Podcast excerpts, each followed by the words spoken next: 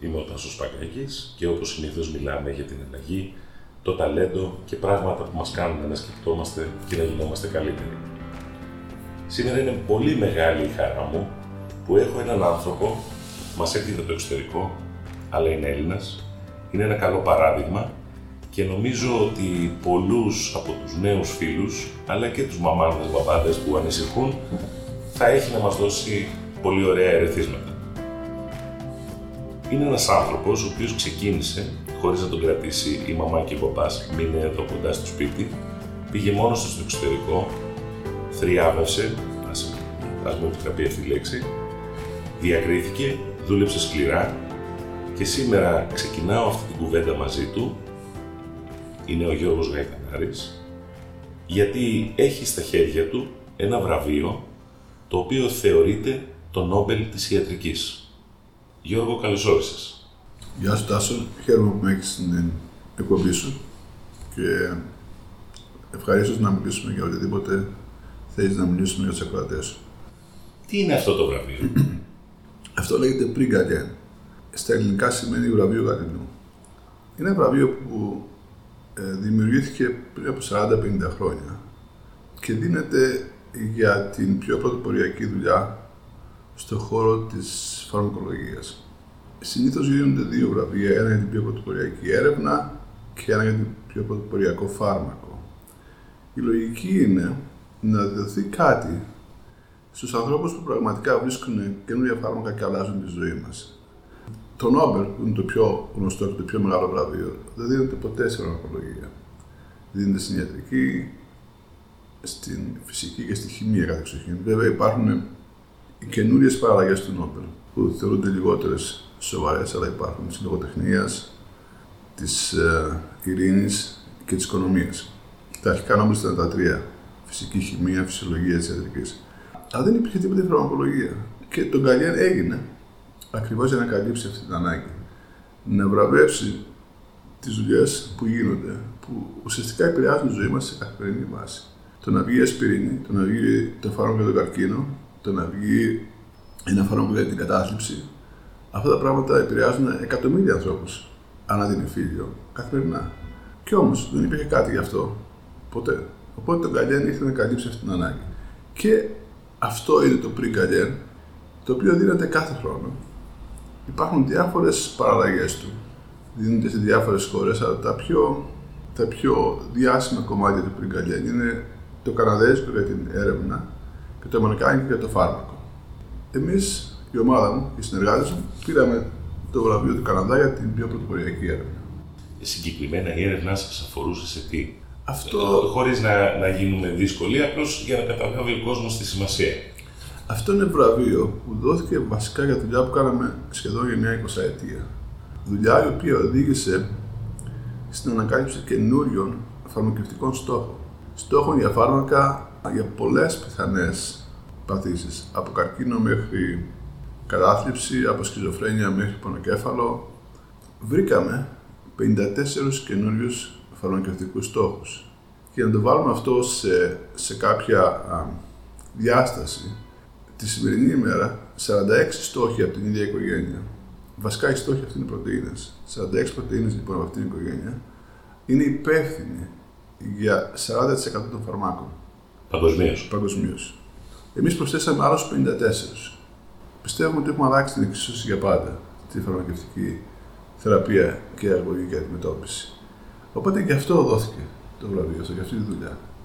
Διάβαζα στην εταιρεία ε, στην οποία έχεις ε, την επιστημονική διεύθυνση, αν είναι δόκιμος όρος, ότι αυτό που κάνετε τα τελευταία χρόνια είναι ότι πολεμάτε, προσπαθείτε, χτίζετε ομάδες οι οποίες ερευνητικά προσεγγίζουν αυτό που μόλις περιέγραψες και το βραβείο. Πόσο εύκολο είναι να έχεις ανθρώπους οι οποίοι μπορεί να πάρει 20 χρόνια να δουν το αποτέλεσμα της δουλειάς τους; Πώς τους κρατάς έτσι, ενεργούς και ευχαριστημένους, γιατί εδώ στην Ελλάδα έχουμε συνήθως να κάνω κάτι και να δω το αποτέλεσμα αν είναι δυνατόν αύριο το πρωί. Στην τσέπη μου, στη ζωή μου, στην εξέλιξή μου, στην καριέρα μου. Ναι, είναι καλή ερώτηση αυτή. Γενικά ο χώρος των φαρμάκων είναι αργός. Δεν είναι, δεν είναι ο χώρος που σου δώσει γρήγορα τις αμοιβές, είτε τις οικονομικές είτε τις ηθικέ. Αλλά αυτό όσοι ασχολούνται το ξέρουν. Δεν πας να, να γίνεις επιστήμονας, είτε είσαι ερευνητής γιατρός, είτε είσαι φαρμακοποιός, γενετιστής, βιολόγος, φυσικός, χημικός και να περιμένεις ότι αύριο θα κερδίσεις όλο τον κόσμο. Είναι μακριά η πορεία, πολύ μακριά. Και είναι συνειδητοποιημένοι αυτοί που σε αυτόν τον χώρο. Δεν είναι εύκολος δρόμος από αυτή τη μεριά, αλλά μπαίνεις και σε αρέσει, μπαίνεις γιατί πιστεύεις. Η ομορφιά αυτού του χώρου είναι ότι ξέρεις ότι είσαι αντιμέτωπος με κάτι καινούριο, είσαι αντιμέτωπος με το μέλλον, είσαι αντιμέτωπος με τον ίδιο εαυτό σου. Ψάχνεις να βρεις κάτι που κανείς άλλος δεν μπορεί να το κάνει. Αυτό από μόνο τους δίνει μια ιδιαίτερη ικανοποίηση και είναι ο πιο μεγάλος, αν θέλεις, driver αυτών των ανθρώπων, της φιλοδοξίας τους, των ονείρων τους.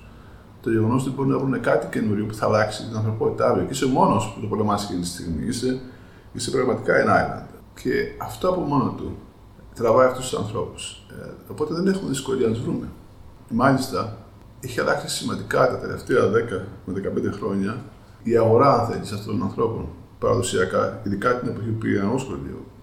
Όλοι μας σκεφτόμαστε να κάνουμε ακαδημαϊκή καριέρα. Όλοι μας θα ακολουθούσαμε, θα τελειώναμε το πανεπιστήμιο και θα πηγαίναμε σε, να γίνουμε καθηγητές. Αυτό έχει αλλάξει άρδιν. Γιατί, γιατί συνειδητοποίησαμε ότι όσο εξελίσσεται η επιστήμη, οι ανάγκες πλέον και η γνώση μας στρέφεται προς αντιμετώπιση καθημερινών προβλημάτων και όχι θεωρητικών προβλημάτων. Κάποτε θέλαμε να βρούμε τι είναι το DNA, τι είναι το RNA, τι είναι η πρωτενη, πώς γίνεται η μετάφραση των πρωτεϊνών. Το βρήκαμε. Τώρα θέλουμε να πάρουμε αυτή τη γνώση και να βρούμε πώς θα βρούμε ένα φάρμακο για το καρκίνο. Πώς θα βρούμε ένα φάρμακο για τη σχιζοφρένεια, α, για το Alzheimer. Αυτές είναι πλέον οι μεγάλες ανάγκες, τα, τα μεγάλα ερωτηματικά. Και υπάρχει συνειδητοποίηση ότι αυτά δεν μπορείς να τα κάνεις πλέον σε ακαδημαϊκό χώρο, σε πανεπιστημιακό χώρο. Είναι πολύ δύσκολο. Η εταιρεία φαρμακευτική σου δίνει το περιβάλλον, τη σκέψη και το χρήμα να προσπαθήσεις να κάνεις αυτό το, την ανακάλυψη, να κάνεις αυτό το βήμα για θεραπείες σε αυτές τις καταστάσεις. Οπότε, τη σήμερα ημέρα, ένα μεγάλο ποσοστό των αποφύτων, μιλάμε για παιδιά που είτε παίρνουν το διδακτορικό τους, είτε δεν παίρνουν το διδακτορικό, απλά έχουν το πρώτο, πρώτο πτυχίο του Πανεπιστημίου, θέλουν να πάνε σε φαρμακευτικές εταιρείες. Και αυτό είναι η πλειοψηφία των αποφύτων των διαφόρων σχολών, είτε είναι βιολόγοι, είτε είναι χημικοί, είτε είναι φυσικοί, είτε είναι γιατροί. Οι γενετιστές είναι σχετικά εύκολο να τους βρούμε. Γιατί προσφέρουμε την πλατφόρμα εκείνη που επιτρέπει στον άλλον να ξεκινήσει το όνειρο και να το πολεμήσει. Μπορεί να μην το πει ποτέ, αλλά τουλάχιστον να έχει τη δυνατότητα να το πολεμήσει. Εκεί στην Αμερική που είσαι, συγγνώμη σου διακοπτώ, μου έρχεται αυτόρμητα η ερώτηση. Εδώ έχουμε ένα μεγάλο debate για το ότι ακόμα τα παιδιά θέλουν να πάνε στο δημόσιο.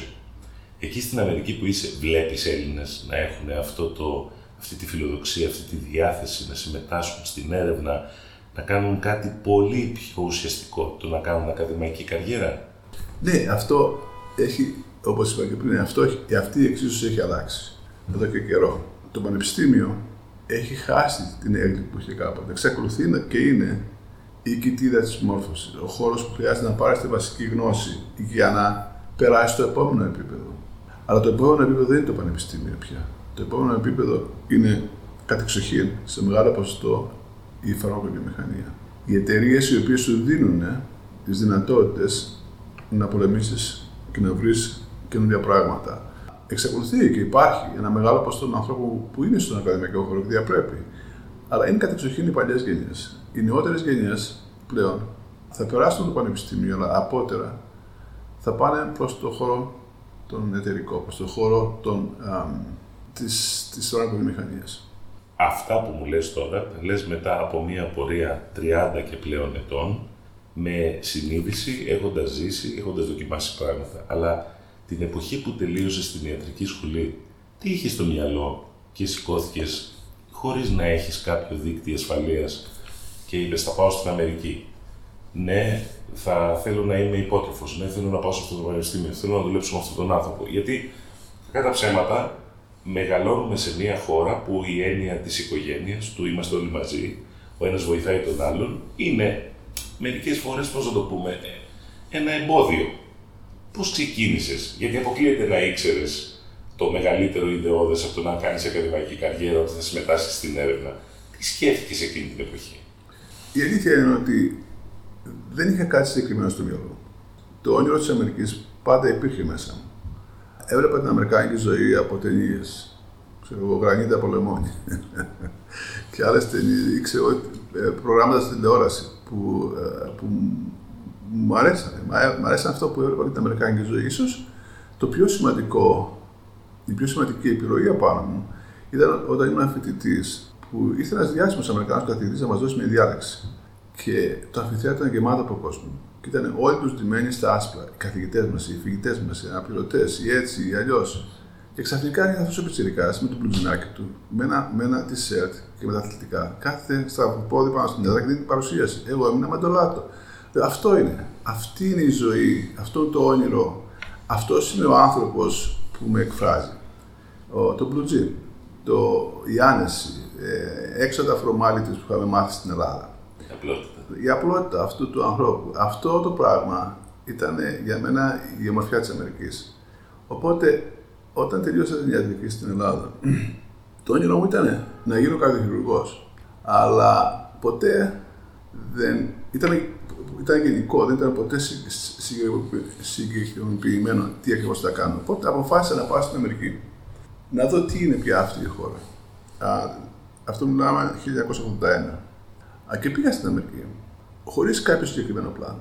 Πήγα στην Αμερική για να δω τι είναι. Α, και να αποφασίσω τι θέλω να κάνω. Αν θέλω να μείνω σε αυτή τη χώρα. Αν όντω με εκφράζει.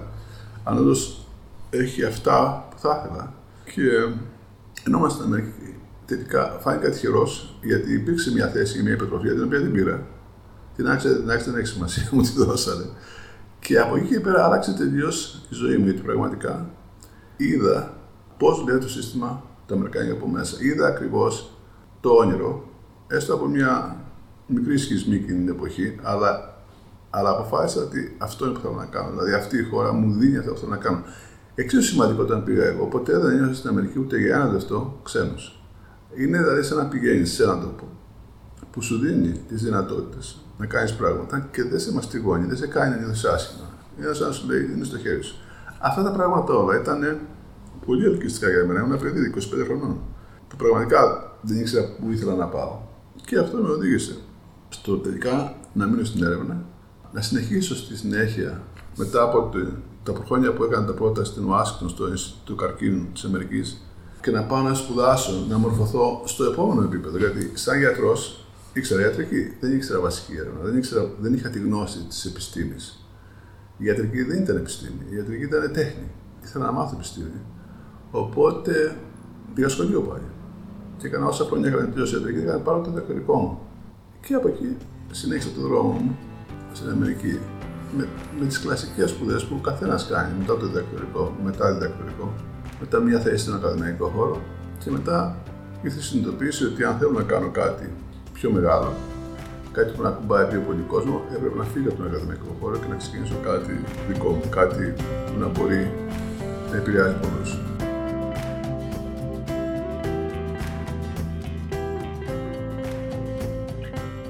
Αυτό που μου περιγράφεις όμως είναι μία συνεχής εργόδης προσπάθεια.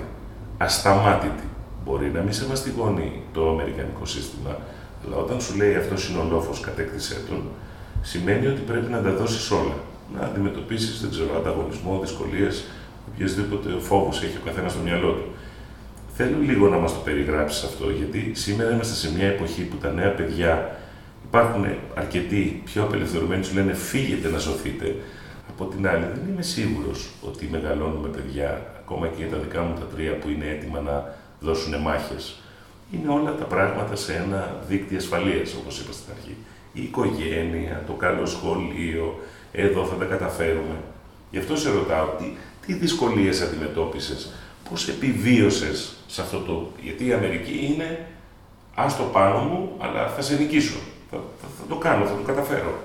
Κοίτα, η πρώτη δυσκολία που αντιμετώπισα ήταν να πάω στην Αμερική. Ήμουν γιατρός. Και την εποχή τη δικιά μου, το να το να πήγαινε στην Αμερική σαν γιατρός ήταν νόνο. Δεν πήγαινε κανείς που ήταν γιατρός. Ήταν καλύτερο να τους έλεγες ότι ήσουν κομμουνιστής και την εποχή παρά γιατρός. Μου πήρε σχεδόν ένα χρόνο να πάω στην Αμερική. Να με αφήσουν, να μου δώσουν βίζα την Αμερικάνικη πρεσβεία να πάω στην Αμερική. Αυτό, to this day, είναι η πιο δύσκολη φάση που είχα στην Αμερική, όσο και να ακούγεται αστείο.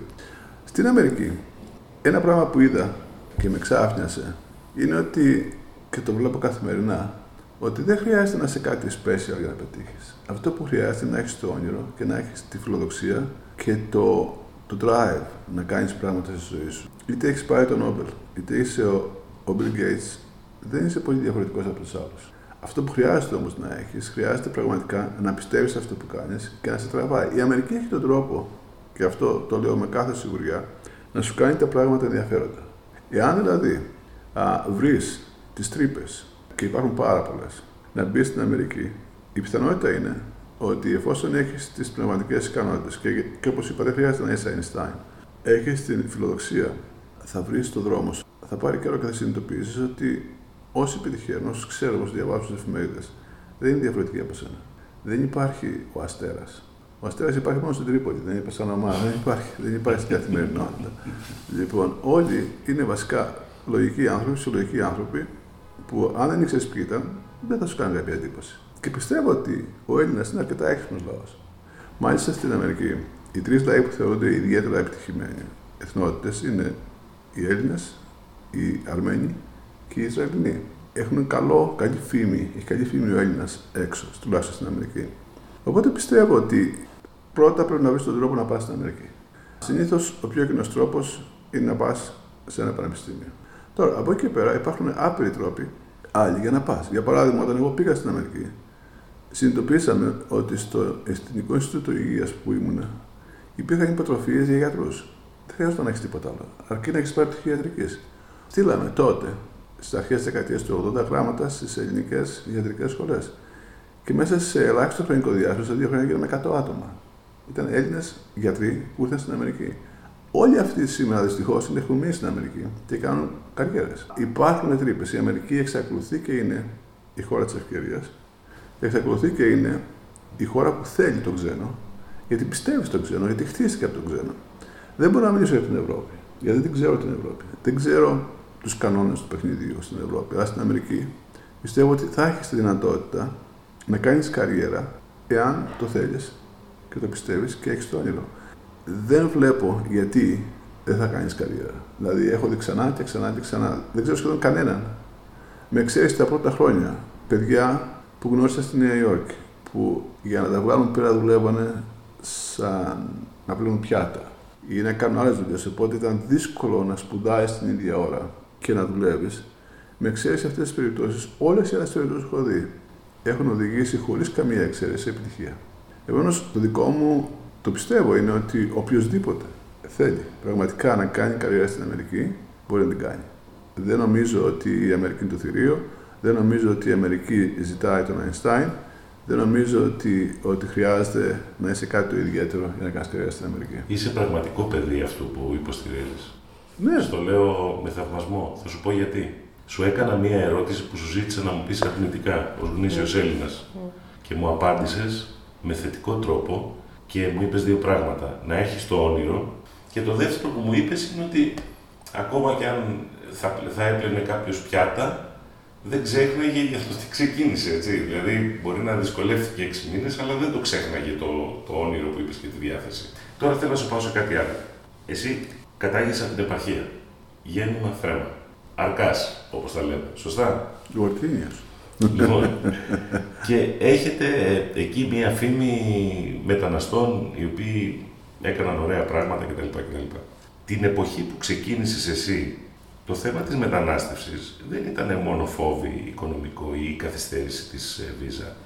Ήταν ότι άφηνες πίσω σου ε, μια οικογένεια, έναν φίλο. Εκεί ίσως ήταν και εντονότερο το θέμα του να επιβιώσω. Αλλά εσύ μου παρουσιάζεις ένα σκεπτικό που δεν είναι επιβίωσης, είναι διάκρισης. Μετά από όλα αυτά τα χρόνια, με τα χαστούκια, τα προβλήματα, τα εμπόδια κτλ. Τι θα έλεγε σήμερα σε ένα παιδί που είναι στην Κρήτη, που είναι στη Μακεδονία, που είναι στα νησιά, που ξέρει αγγλικά, που κάνει φροντιστήριο, που μπαίνει σε ένα πανεπιστήμιο, να διεκδικήσει, να πάρει παραστάσεις και όνειρο και διάθεση το εξωτερικό. Εάν όντως έχεις φιλοδοξίες, αν όντως θέλεις να κάνεις το επόμενο βήμα, χρειάζεται να φύγεις έξω. Η Ελλάδα δεν φτάνει. Η Ελλάδα είναι καλή να σου δώσει τις βασικές γνώσεις, αλλά έχουμε ακόμα δρόμο να σου δώσουμε τις ειδικές γνώσεις, το επόμενο επίπεδο. Εξακολουθώ να θαυμάζω τις γνώσεις που πήρα σαν μαθητής γυμνασίου στην Ελλάδα, μου τις χρησιμοποίησα πολλές φορές στην Αμερική σε επίπεδο PhD, σε καλά πανεπιστήμια. Και ήταν πράγματα που με ξάφνιαζαν πόσο βαθιά ήταν η γνώση μας στην εποχή τη δικιά μου. Δεν μπορώ να μιλήσω για τη σημερινή γενιά. Αυτή η παιδεία που είχαμε στο δημοτικό, στο γυμνάσιο, στο λυκείο, ξεχώριζε. Εκεί που άρχισε να χωλαίνει η παιδεία στην Ελλάδα ήταν στο πανεπιστήμιο. Αυτή είναι η, η φάση για την οποία θα έλεγα σε οποιονδήποτε έχει παραπάνω φιλοδοξίες, παραπάνω ενδιαφέροντα, α, να κοιτάξει την περίπτωση να βγει έξω. Δεν είναι αναγκαστικό να πάει στην Αμερική. Υπάρχουν καλά πανεπιστήμια στην Ευρώπη. Και πιο φθηνά πανεπιστήμια. Η Αμερική είναι ακριβή. Α, μπορεί να σου δώσει υποτροφίες. Αλλά υπάρχουν πανεπιστήμια στη Γερμανία που είναι δωρεάν. Υπάρχουν εξίσου καλά πανεπιστήμια στην Αγγλία. Το θεωρώ εκ των ουκάνευ, εάν θέλεις όντως να πας στο επόμενο επίπεδο, να βγεις έξω. Δεν έχει έρθει η ώρα ακόμα η Ελλάδα που πραγματικά είναι στο επίπεδο να ανταγωνιστεί το Harvard, το MIT ή την Oxford. Και δεν σημαίνει ότι αναγκαστικά πρέπει να πας στο Harvard, το MIT, αλλά γενικότερα πιστεύω ότι το επόμενο επίπεδο παιδείας πρέπει να είναι σήμερα για τη νέα γενιά στο εξωτερικό.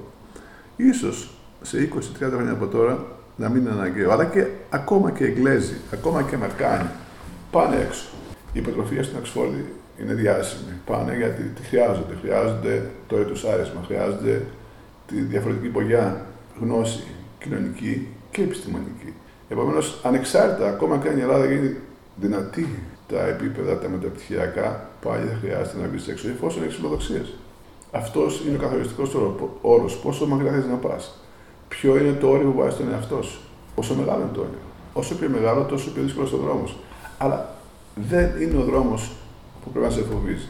Θα υπάρξουν πάντα εμπόδια. Θα σκοντάψεις, θα πέσεις, θα πέσεις, θα χτυπήσεις πολλές φορές. Αλλά εάν το πιστεύεις, θα σηκωθεί. Και θα συνεχίσεις. Και θα ξαναπέσεις και θα συνεχίσεις. Αλλά αυτό εξαρτάται από τον καθένα. Είναι πολύ υποκειμενικό πόσο μεγάλο είναι το όνειρο και πόσο σοβαρή είναι η φιλοδοξία. Εδώ μου έβαλες δύο φορές το ίδιο θέμα και τώρα θέλω να το ρωτήσω. Υπάρχει πάλι ένα γενικευμένο debate στην ελληνική κοινή γνώμη για το ότι πρέπει να είναι μακριά από το πανεπιστήμιο ασχέτως κατεύθυνσης από τα λογιστικά μέχρι την ιατρική και από την διοίκηση επιχειρήσεων μέχρι και εγώ δεν ξέρω τι, πρέπει να είναι μακριά οι εταιρείες. Το πανεπιστήμιο είναι ένας χώρος γνώσης, ε, δεν θέλει να εμπλακεί με το εμπόριο, δεν, δεν, δεν έχει αλλιώ. Ε, όλα αυτά όμω που μου περιγράφεις; Και αυτά που κάνετε ως εταιρεία, σημαίνει ότι τριγύρω υπάρχει ένα οικοσύστημα συνεργατών, φίλων, που μαζί μπορεί να έχετε κοινά συμφέροντα, να θέλετε να βγάλετε μαζί λεφτά, να πάρετε μαζί τη διάκριση. Αυτό το πράγμα ήταν σημαντικό και συνεχίζει και είναι σημαντικό. Γιατί ε, μόνος σου δεν ξυπνάς και επειδή είσαι ο καλύτερος φοιτητής και επειδή πήρες την υποτροφία, αύριο καταλήγεις να πάρεις ένα Νόμπελ ε, στο αντικείμενό σου. Ε, δεν είναι. Εννοείς αν και κατά πόσο είναι καλή ιδέα να συνεργάζονται τα πανεπιστήμια με τις εταιρείες, ναι. να, να κουμπάνε εταιρείες στα πανεπιστήμια. Ναι. Η άποψή μου είναι ναι. Γιατί γενικά δεν πιστεύω στο μαύρο και άσπρο στη ζωή αυτή. Ε, Αυτές είναι συμβιωτικές καταστάσεις. Το πανεπιστήμιο είναι η κοιτίδα, όπως είπα, της γνώσης και θα πάρει τη βασική γνώση. Η εταιρεία είναι ο χώρος της εφαρμοσμένης γνώσης. Συνήθως έχει τα λεφτά. Πολλά από τα πανεπιστήμια σήμερα υποφέρουν οικονομικά. Όταν ήμουν φοιτητής στη Νέα Υόρκη, το Κολόμπια που ήταν από τα πιο καλά μέρη σε χώρους όπως η λογοτεχνία, το θέατρο, η μουσική έκλεινε τμήματα, δεν είχε λεφτά. Αν δεν υπήρχαν δωρητές, αν δεν υπήρχαν εταιρείες που υποστηρίζαν αυτά τα τμήματα, θα είχαν κλείσει σήμερα. Αλλά πέρα από αυτό, πέρα από αυτό, δεν υπάρχει. Το δικό μου το, το βραβείο που πήρα το πήρα σε συνεργασία με το Πανεπιστήμιο του Τωρόντο. Είμαστε ένα υβριδικό σχήμα, η εταιρεία και το Πανεπιστήμιο που δουλέψαμε μαζί να φτιάξουμε κάτι να αλλάξει τον κόσμο. Αυτό γίνεται κάθε μέρα. Δεν μπορείς να πεις ότι τα λεφτά θα με, θα με αλλοιώσουν, άρα κλείνουν τα μάτια μου και, και το παίζω ε, αγνός μέχρι να πεθάνω τη πείνα. Όχι, δεν υπάρχει λογική σε αυτό το πράγμα. Δηλαδή, συμφωνώ ότι δεν θέλεις το πανεπιστήμιο να είναι τελείως ε, εξαρτημένο από μια εταιρεία, αλλά το να συνεπάρχουν αυτοί οι δύο φορείς είναι ό,τι πιο λογικό μπορείς να φανταστείς για να προχωράνε αυτά τα πράγματα χέρι με χέρι. Δηλαδή η εταιρεία δεν είναι. Υπάρχουν μερικές φορές η αντιλήψη ότι η εταιρεία είναι εκεί να σε φάει. Η εταιρεία δεν είναι θηρίο. Η εταιρεία είναι άνθρωποι, όπως εσύ και εγώ και σκεφτόμαστε, πίστεψέ με, καθημερινά, τι θα κάνουμε για να, για να βελτιώσουμε τις καταστάσεις αυτές. Ακόμα και τις τιμές των φαρμάκων. Να μην θέλουμε να βγάλουμε λεφτά, αλλά δεν θέλουμε να ρημάξουμε τον κόσμο. Πολλές φορές παίρνουμε ρίσκα και δίνουμε φάρμακα σε ανθρώπους που παρότι δεν πληρούν τις συνθήκες να τους δώσουν, τα δίνουμε γιατί πιστεύουμε ότι αξίζει τον τόπο, τον τρόπο, τον τόπο να πάρουμε ένα ρίσκο αν πρόκειται να σωθεί μια ζωή. Έστω και αν αυτό θα μπορούσε θεωρητικά και έχει συμβεί να μας να μας κάνει ζημιά τεράστια γιατί μπορεί να σταματήσει ένα φάρμακο που είναι πολλά λεφτά για μας και είναι η επιβίωσή μας, το ψωμί μας. Οπότε υπάρχουν λίγο μεταφυσικές απόψεις για το τι είναι εταιρείες. Δεν είναι η εταιρεία η bulldozer που θα πάει να λιώσει το σπίτι του με τον, με τον άλλον μέσα. Ναι. Η εταιρεία είναι ένας ζωντανός οργανισμός που σκέφτεται, που χτίζεται από ανθρώπους οι οποίοι έχουν το όνειρο που έχει και οποιοδήποτε άλλος. Απλά είναι πιο δομημένοι οι φορείς, με πιο συγκεκριμένους στόχους και πιο συγκεκριμένα χρονοδιαγράμματα. Θεωρώ ό,τι καλύτερο, όπως είπα πριν, τι συνεργασίες ανάμεσα στα πανεπιστήμια και τις εταιρείες. Μπορούν να βαδίσουν χέρι-χέρι και να κάνουν πολλά πράγματα μαζί. Ένα επόμενο πράγμα που θέλω να σε ρωτήσω και το οποίο μου βγαίνει πολύ αυθόρμητα από αυτά που λες, είναι περί καινοτομίας. Τώρα στην Ευρώπη ζούμε ένα hype γύρω από τα startups. Ότι ξαφνικά καινούργια μοντέλα, καλύτερες υπηρεσίες θα φτάσουν στα χέρια των καταναλωτών και των πολιτών. Αυτό δεν το έχουμε δει να δουλεύει, ε, με την έννοια ότι δεν ξέρεις γιατί κάτι χάνεται, μια εταιρεία κλείνει, δεν υπάρχουν χρηματοδοτήσεις, δεν υπάρχουν ιδιωτικά κεφάλαια, έχουμε Brexit, ε, δεν πρόκειται να γίνει κάτι στην Αγγλία, η Ελλάδα είναι φτωχή και μετά την κρίση εποχή. Αν τα βάλεις όλα όμως στην πετσαρόλα, το θέμα καινοτομία που σημαίνει ανατρέπω αγορές και πάω σε αυτό που κάνεις εσύ, δεν είναι κατανοητό από πολλούς. Ότι το καινοτομία δεν είναι να δημιουργήσω ένα νέο απορριπαντικό, μια νέα υπηρεσία, κάτι που δεν υπήρχε. Είναι να πάω και να λύσω προβλήματα που υπήρχαν. Στο φαρμακευτικό χώρο, εμείς δεν είμαστε ειδικοί, αλλά ακούμε για παράδειγμα στην Ελλάδα ότι υπήρχε η αγοράφηση. Δηλαδή πήγαινε σε έναν γιατρό και σου λέγε πάρε φάρμακο, πάρε φάρμακο. Και τώρα εσύ μου είπες φάρμακο που το χρειάζονται και φάρμακο που να είναι εστιασμένο σε υπαρκτά προβλήματα για τους πολλούς. Εδώ λοιπόν θέλω να μου πεις λίγο και εσύ για τη δουλειά σου, γιατί ένας γιατρός θα μπορούσε να πει παιδιά, εγώ πήρα το πτυχίο μου, ήρθε η ώρα να βγάλω πίσω τα λεφτά. Είμαι διακεκριμένος, ήρθε η ώρα να ανοίξω τις πόρτες του γραφείου μου και να μπαίνει κόσμος και να χρεώνω. Ενώ από εσένα ακούω κάπως διαφοροποιημένο αυτό το, αυτή τη συνταγή έγινε γιατρός, άρα θα γίνω εκατομμυριούχος. Κοίτα, δεν αγνοώ τα λεφτά. Είναι ενδιαφέρον τα λεφτά ποτέ δεν είχαν μπει σημαντικά στη ζωή μου. Μέχρι που έκανα μια εταιρεία. Οπότε ξαφνικά άρχισα να παίρνω λεφτά. Και συνειδητοποίησα ότι κάνουν διαφορά στη ζωή μου. Η αλήθεια είναι ότι όταν τελειώνεις την ιατρική, τραβάς πολύ κουπί. Δηλαδή θέλεις, και δεν είναι μόνο τα 7, τα 6 χρόνια της ιατρικής. Η προετοιμασία να μπει στην ιατρική, η ειδικότητα, το αγροτικό, όλα αυτά τα πράγματα. Υπάρχει μια μεγάλη πορεία. Οπότε καταλαβαίνω τους γιατρούς που τελειώνουν γιατί έχουν άγχος να κάνουν αυτά ή να, να ζήσουν μια ποιότητα ζωής τέλος πάντων. Πάω το κάπως έτσι. Γιατί δεν νομίζω ότι υπάρχουν πάρα πολλοί γιατροί σήμερα που έχουν σημαντικά λεφτά. Υπάρχουν μεγάλοι γιατροί που τους λέμε που κάνουν λεφτά, αλλά δεν, δεν αντιπροσωπεύουν την πλειοψηφία των γιατρών. Στην περίπτωση τη δικιά μου, όπως σου είπα, το όνειρό μου ήταν να γίνω καρδιοχειρουργός. Δεν έγινε όμως ποτέ πραγματικότητα, γιατί α, ξαφνικά ήταν όνειρο χτισμένο σε περιορισμένη γνώση. Αυτά ήξερα. Είχα τελειώσει ιατρική στην Ελλάδα, ήξερα καρδιοχειρουργούς, ήξερα μου άρεσε η χειρουργική. Αυτό που ανακάλυψα πηγαίνοντα στην Αμερική είναι ένας άλλος κόσμος. Ανακάλυψα την έρευνα, ανακάλυψα το DNA, ανακάλυψα ότι υπάρχει κάτι πολύ παραπέρα από αυτά που είχα μάθει στην ιατρική σχολή στην Ελλάδα. Ήταν για μένα αυτό που με κράταγε και μου ήταν το οξυγόνο μου. Να ψάξω να βρω καινούργια πράγματα. Διαρκώς. Αυτό που δεν ήξερα τότε ήταν ότι το να ψάξεις να βρεις καινούργια πράγματα δεν είναι εύκολο. 9-10 φορές θα αποτύχεις. Οπότε το επόμενο πράγμα που πρέπει να μάθεις να μάθεις να ζούμε με την αποτυχία. Όταν στη ζωή σου έχεις μια σταδιοδρομία, ας υποθέσουμε μια ζωή χτισμένη σε επιτυχίες, ξαφνικά το να συνειδητοποιήσεις ότι 9 στα 10 πράγματα που κάνεις είναι μια αποτυχία, είναι τεράστιο βήμα. Και στην πορεία άρχισα να ζω με αυτή την πραγματικότητα, αλλά εξακολουθούσε η, η ομορφιά του καινούριου πράγματος, η ομορφιά, το excitement της ανακάλυψης. Το γεγονός ότι ξαφνικά ότι άμα αν πετύχει αυτό που κάνω, μπορώ να σώσω τόσες ζωές. Αυτό δεν, δεν υπάρχει τιμή γι' αυτό.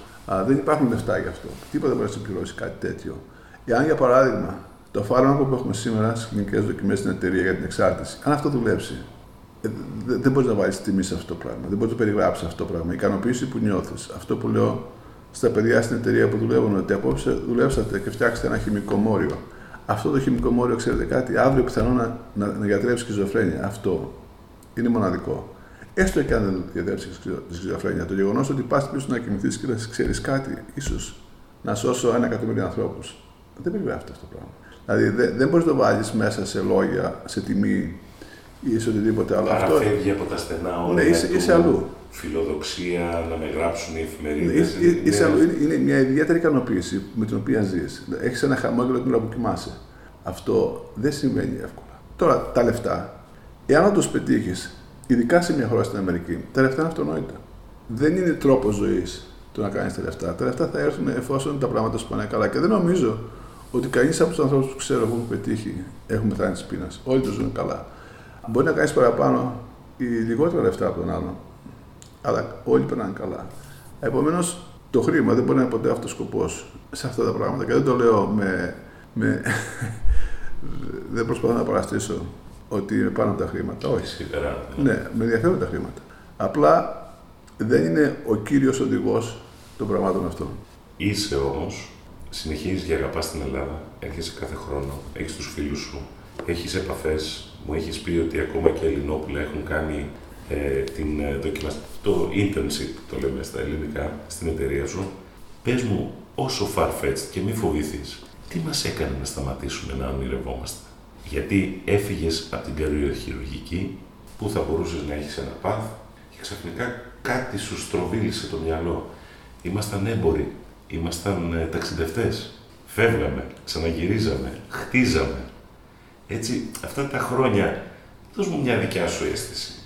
Τι έχει γίνει και μας έχει έτσι λίγο μπερδέψει; Δεν λέω απαραίτητα κάτι αρνητικό. Μας έχει μπερδέψει σαν λαός. Σαν, σαν λαός. Με βάζεις άπατα νερά τώρα. Αίσθηση θέλω. Δεν θέλω να. Ναι. Μπορεί να μου πεις ακόμα και εξαιρετικά πράγματα. Ναι. Είναι αίσθησή σου. Ένα πράγμα ξέρω και πριν την εποχή τη δικιά μου. Ο εύκολος δρόμος ήταν ο πεπατημένος. Ήταν η έλλειψη του όνειρου. Το όνειρο ήταν επικίνδυνο πάντα. Γιατί ήθελε τρέξιμο, ήθελε αγώνα, ήθελε πάλι. Και δεν είναι εύκολο. Δεν είναι εύκολο να το κάνεις αυτό το πράγμα. Ένα από τα πιο ενδιαφέροντα πράγματα στην Αμερική ε, που μου πήρε καιρό να το καταλάβω, αλλά το εκτίμησε ιδιαίτερα, ήταν ότι στην Αμερική εκτιμάται η, η πρωτοπορία, το innovation. Και θεωρούν δεδομένο ότι θα αποτύχεις και μία και δύο και τρεις φορές. Αλλά το να αποτύχεις προσπαθώντας να κάνεις κάτι καινούριο, κάτι διαφορετικό, κάτι disruptive, θεωρείται είναι εκτιμητέο. Το, το μεσαίο όνομα της Αμερικής είναι innovation. Ζουν και πεθαίνουν με το innovation, με, με τα καινούργια πράγματα. Είναι κάτι που δεν υπάρχει στον τόπο μας. Ε, Δυστυχώς, στα πιο πολλά πράγματα που κάνουμε είμαστε αντίγραφα. Εννοείς το καινούριο, να, να ψάχνουμε καινούργια... Ακριβώς, τα, τα καινούργια πράγματα, τα, τα διαφορετικά. Αυτά που είναι μπροστά από εμά, από την καθημερινότητα. Δεν μας διέκρινε αυτό το πράγμα ιδιαίτερα. Την εποχή τη δικιά μου, από, τη, από την τάξη τη δικιά μου, είτε του δημοτικού, του γυμνασίου, του λυκείου, του πανεπιστημίου, ήμουν μόνος που έφυγα έξω. Δεν ήταν ότι φύγανε οι υπόλοιποι και είμαστε άλλα δέκα παιδιά που βρεθήκαμε. Υπήρχε ακόμα ένα παιδί από την ιατρική Θεσσαλονίκη που ήταν έξω μαζί μου και αυτόν όλο. Γιατί, γιατί ποτέ δεν ήταν εύκολο να το κάνεις αυτό το πράγμα. Και ήταν πολύ πιο εύκολο να μείνεις στην πεπατημένη. Αυτό εξορισμού δεν θα σε οδηγήσει σε κάτι επαναστατικό, σε κάτι διαφορετικό, σε κάτι καινούριο, σε κάτι καινοτόμο. Α, θα είσαι αντίγραφος. Και θα είσαι πάντα, το, η, η, πιο μεγάλη σου επιτυχία θα είναι να είσαι καλό αντίγραφος. Όσο πιο καλό αντίγραφο είσαι το τι γίνεται στην Αμερική, στην Αγγλία, στη Γερμανία, τόσο πιο επιτυχημένο είσαι στην Ελλάδα. Αυτό όμως δεν σημαίνει καλό για τον τόπο. Α, δεν σημαίνει ότι η Ελλάδα θα μπορέσει να γίνει ποτέ Ισραήλ με αυτή τη λογική. Πραγματικά είναι χώρα καινοτόμα. Θα είσαι πάντα δεύτερο κλασσάτο, όπως και να το κάνεις. Ναι. Σε ένα day to day πράγμα σταθερό. Ναι. Θέλω να σε ευχαριστήσω για τον χρόνο σου.